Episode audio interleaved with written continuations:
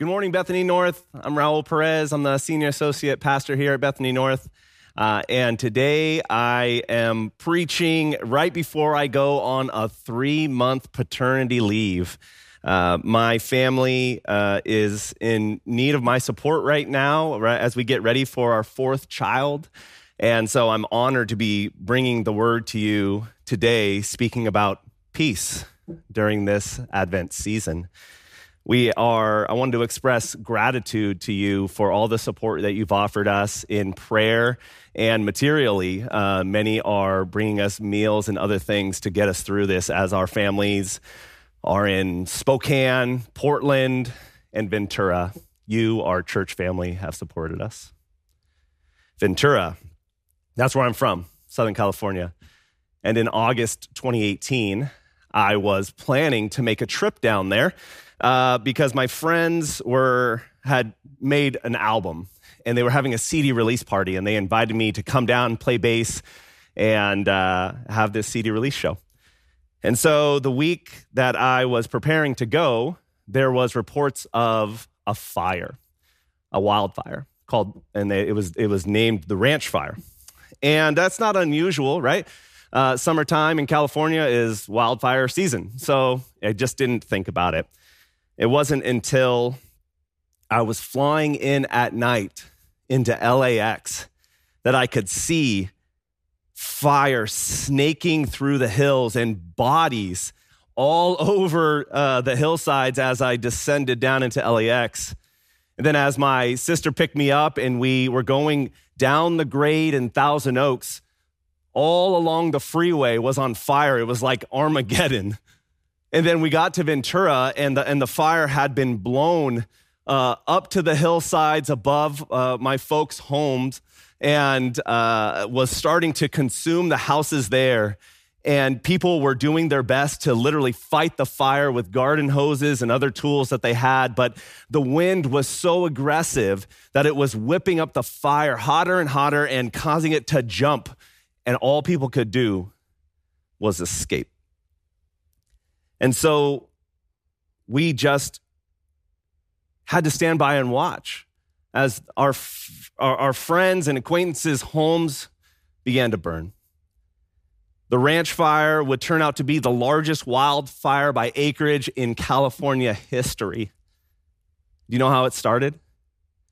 It started with a man who had hit a metal stake into the ground, causing a spark to fly and begin the fire. 410,000 acres burned from a single spark. Likewise, what was to become our new building burned down because of the failing of a simple electrical component. Life can be transformed in a moment from the smallest of beginnings like a birth the birth of a child who would become our Prince of Peace. We decided to still play the show, but instead of a CD release show, it would become a memorial, a time to gather and mourn what had happened and, frankly, what was still happening at the time of the show. The church was packed and our clothes smelled of smoke, kind of like incense, as we filled the space. Many were there who had homes burned the day before, but they kind of mustered up the energy to come. And as they sang and mourned, they turned to one another for hugs and for solace. And in that moment, with homes and dreams still smoldering, they discovered this that they and we are not alone. This is peace. Our scriptures today speak about Jesus, who will be the ruler to come and who will lead us by his light into the path of peace. And we also heard that those who make peace will be called the children of God. But what is this path of peace? And how do we be peacemakers in the world? This is not an easy endeavor in 2021 where peace is elusive, peace is rare, and even saying the word can be a trigger to some. Peace is defined in so many ways. In Jesus' time, Rome considered peace the crushing of any threat to the empire. Is crushing and, and, and silencing any threat to us really peace? Canceling our enemies? Shooting dehumanized words at people we disagree with through computer screens, or worse, as some have chosen to do? How do we define, how do we find the path of peace and be peacemakers in our day and age? I think let's start just with a definition that I'm going to use about peace in today's sermon. Peace is an encounter with a person that leads them to loving others. Peace is an encounter with a person that leads them to loving others. That was kind of cheesy, but I did it. 432 years. That's how many years God was silent between the book of Malachi in the Old Testament and when Gabriel, the angel, spoke to Zechariah about the birth of John. 432 years is how long Israel waited to hear a word from God. And the first thing Gabriel spoke to Zechariah to break that silence was do not be afraid. Do not be afraid. Or, in other words, Merry Christmas. You are not alone. It's a word of peace in a time of fear. Fear is the antithesis of peace. Not hate, anger, or violence, but fear is the opposite of peace. Fear leads to chaos and the twisting of God's creation. There can be no peace where fear comes first. Who can partner with peace when they fear others? Fear isolates. Peace cannot be peace if we are alone, if we are cut off from others. The angel's first words remind Zechariah, remind Israel, remind us that we are not alone. This is a potent and powerful greeting from Gabriel who speaks into an oppressive, suppressive, and fear filled context. Luke begins his gospel account with the words, In the days of King Herod. Those six words were enough to conjure up visceral reactions from the readers who remember those days. It's like us. In the days of Trump and Biden, in the days of COVID, they and we remember the fear, the chaos, the divisions, the deaths, and the isolation of these days. Where is peace in times like this. But lo, Zechariah sings of the angel's promises. He says this in Luke 1, starting in verse 76 You, John, my child, will be called a prophet of the Most High, for you will go on before the Lord to prepare the way for him, to give his people the knowledge of salvation through the forgiveness of their sins because of the tender mercy of our God, by which the rising sun will come to us from heaven to shine on those living in the darkness and in the shadow of death, to guide our feet into the path of peace. He, the Christ, will lead us in a path we ourselves cannot find. Though we try, we always get lost in the dark. And like the sun in the sky, he will cast his rays on us and light the way that we must go. And Isaiah says it a little bit more poignantly. He doesn't just talk about the one who comes to guide us in the path of peace. He names who that one will be. He says, A child is born to us, a son is given to us, and authority will be on his shoulders. He will be named Wonderful Counselor, Mighty God, Eternal Father, Prince of Peace. And the way we must go is to Him, the Prince of Peace, the experience of peace itself. If we are to experience peace, we must encounter Christ and those who allow Christ's light to shine through them. To have this encounter, we cannot remain alone. We must risk being known. This is the Christmas message. And frankly, this is a message you hear every year at Advent and Christmas time. We all know this that Jesus is our peace and the peace of the world. We are to seek and desire the peace that he offers. So, my question here today is not do you know this? My question is how many of you personally have experienced the peace the Prince promises?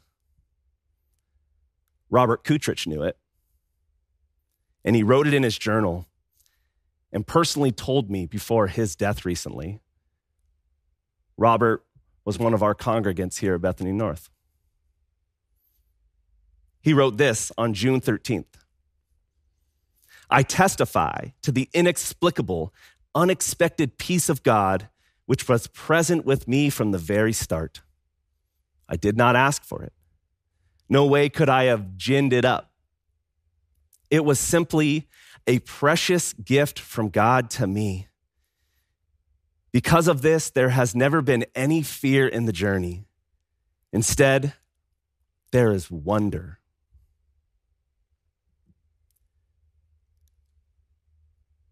Robert told me God had gifted him the capacity to trust him in all things, even in the worst that may happen to him. He told me knowing peace knowing Christ was in him and with him, gave him clarity and strength and hope. Because he knew who he was, who God was, and that he was loved by this God, he could believe in this peace that he felt, and that it was not in some way some kind of delusion that he was telling himself. He knew, he knew who reigned on the throne of his soul.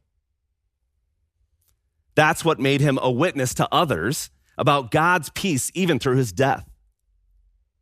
Robert was known as a child of God because he was a peacemaker. It may be better said, he was a peace lover. Matthew 5 9 says, Blessed are the peacemakers, for they will be called children of God. That word peacemakers there in Greek, it's irenapoios. Irenapoios. That word is only used one time in the New Testament. So it's only used here peacemakers. Blessed are the peacemakers. So translators will use external, you know, materials to try and interpret what that word is and how it's used. And an alternative interpretation and translation of that word is lovers of peace peace lovers. Blessed are the peace lovers, for they will be called children of God. God's children, God's church will be known for loving peace and for being peace lovers. What made this sermon really difficult to write was that there is a glaring reality that the church is not seen as people who love peace, but people who love self righteousness, judgmentalism, being the moral police, and in these recent years, being pushers of the craziest conspiracy theories out there. I mean, we already claim to eating the body and the blood of our Lord. Like, can we just leave it there? Why are we joining the ranks of QAnon and cabals and cancel culture and government coups? Why are we known more for what and who we are against than what we are for?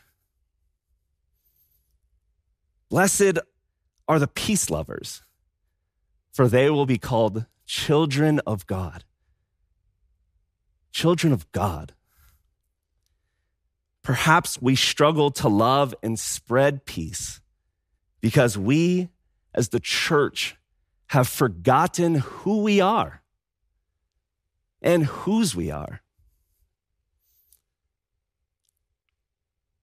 We are God's children, created for his love and enjoyment, and through which all creation may know his love and his hope and his peace. We have been saved by belief in Jesus as the Christ, but this is not permission to boast of our status or to disengage from the world around us. We are to be the greatest servants in the world in service to all because of the one who saved our lives. For once we were dead, but now we are alive. Let us remember and surrender to who God is and what he has done. Deciding again to surrender our will to Jesus so that God can take that surrender and that decision and light us on fire. If we want to be known for being people of peace in the world, we need to allow the Holy Spirit to ignite a fire in each of us in our souls bigger and brighter than that of the Ventura Ranch fire that I witnessed hotter than the fire that burned in the dream, that burned up the dreams of a new building for our church. Do we want to be on fire for God? Do we want the Spirit to be upon us for power? Do we want boldness to love one another? Do we want to be known as a church who loves its neighborhood? If so, then I think we need to have a better understanding of peace that leads us to love and to the fire of God. And that is that we are not creators of peace, but we are ones who partner with it in the world. Peace is an uncreated energy of God. Peace is a reality that is in the world, and we must become aware of it, as Pastor Scott recently preached about. That means we don't create peace, we enter into it. Peace is something that is already in the world as a result of God's personhood radiating into the world. It is not created, it emanates to us from God. Think of it this way if God is the sun, then peace are the rays that we feel on our face when we step into the light. The experience of God's peace is a state of grace that God has gifted to all of us. In the same way, Mary carried the Prince of Peace in her womb, so also we carry the Prince of Peace in our souls by the Holy Spirit. Let peace be born from you to others that you meet. So let's, let's return to that definition. Peace is an encounter with a person that leads them to loving others. Peace, here we go, cheesy, is an encounter with a person that leads them to loving others. Jesus is the Prince of Peace. People are, people are always changed when they encounter Jesus drawn towards peace and love. The Prince of Peace, through the Holy Spirit, is seated at the center of your soul. Each one of you who calls Jesus Lord, he is seated at the center of your soul. If your soul was a castle made of pure crystal, then Jesus sits on the throne right at the center of it, shining light through you. As we pray and we seek the Prince of Peace in this crystal castle of our souls, we ourselves become more transparent and the light of Christ can shine through us onto others.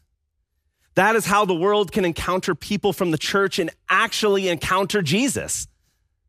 This kind of encounter can lead people to loving others and breaking out of isolation. That's how peace can spread. That's how we can remember who we are made to be children of God. God is inviting us to be brave enough, brave enough to partner with his peace in the world by being a gentle candle flickering in our everyday circumstances for peace. Yes, the busy, the harsh, and the violent people of the world will blow out our candles. But God in us will relight our candles by his eternal flame of peace, making you attractive to those who are looking for its gentle, gentle light. And truly, the relighting is necessary for becoming. It is in the pursuit, perseverance, and waiting for peace that God reveals who we are from that crystal castle in us. Peace lovers. Perseverance of Christ inwards leads to becoming outwards. Perseverance of the Prince of Peace inwards leads to peace becoming real outwards. To the degree you encounter Jesus on the throne of your soul, is the degree you will be able to partner with his peace in the world. And that's why I want to end this time with an imaginative prayer practice, because it's not really my words that are going to draw you to peace. It's really an encounter with Jesus Christ in you that will cause you to love peace and love sharing it. So if you are in a space, I would invite you to just kind of sit comfortably, close your eyes, listen to my voice, and let your mind go where these, these kind of ideas are going to go. I'm sorry if your house is like my house and you've got crazy kids running around. Maybe do this later or something, but uh, let's try and enter in. So I want you to imagine we're we're in summertime in Seattle where there's not clouds. and the sun is shining and it's warm on your face. You can feel the, the rays warming you and enveloping you. Now, I want you to do something you can't normally do. I want you to Imagine you're looking right at the sun and watch it begin to descend towards you. Open your arms and welcome the sun into your stomach, into the core of you. Imagine it searching you, warming you from the inside and finding this crystal castle in you. The light enters in, finding its way into the center chamber of this crystal castle, and all at once revealing itself to be the Prince of Peace, taking the throne and radiating brilliantly. He is the source of all light, and the light radiating from him fills your crystal castle. It pushes away the darkness on the outside and it seeks to radiate outwards beyond your body into the world. Will you let it? Will you let the light shine through you? Now, as you stand before the Prince of Peace at the center of this crystal castle, Like you looked at the sun, now look at his face. What does he say to you?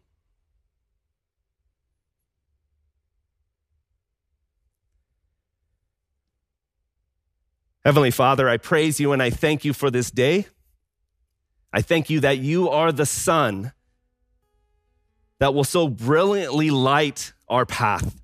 Though we walk in the shadow of death, you protect us from evil and you guide us in the way that we should go, the ancient paths.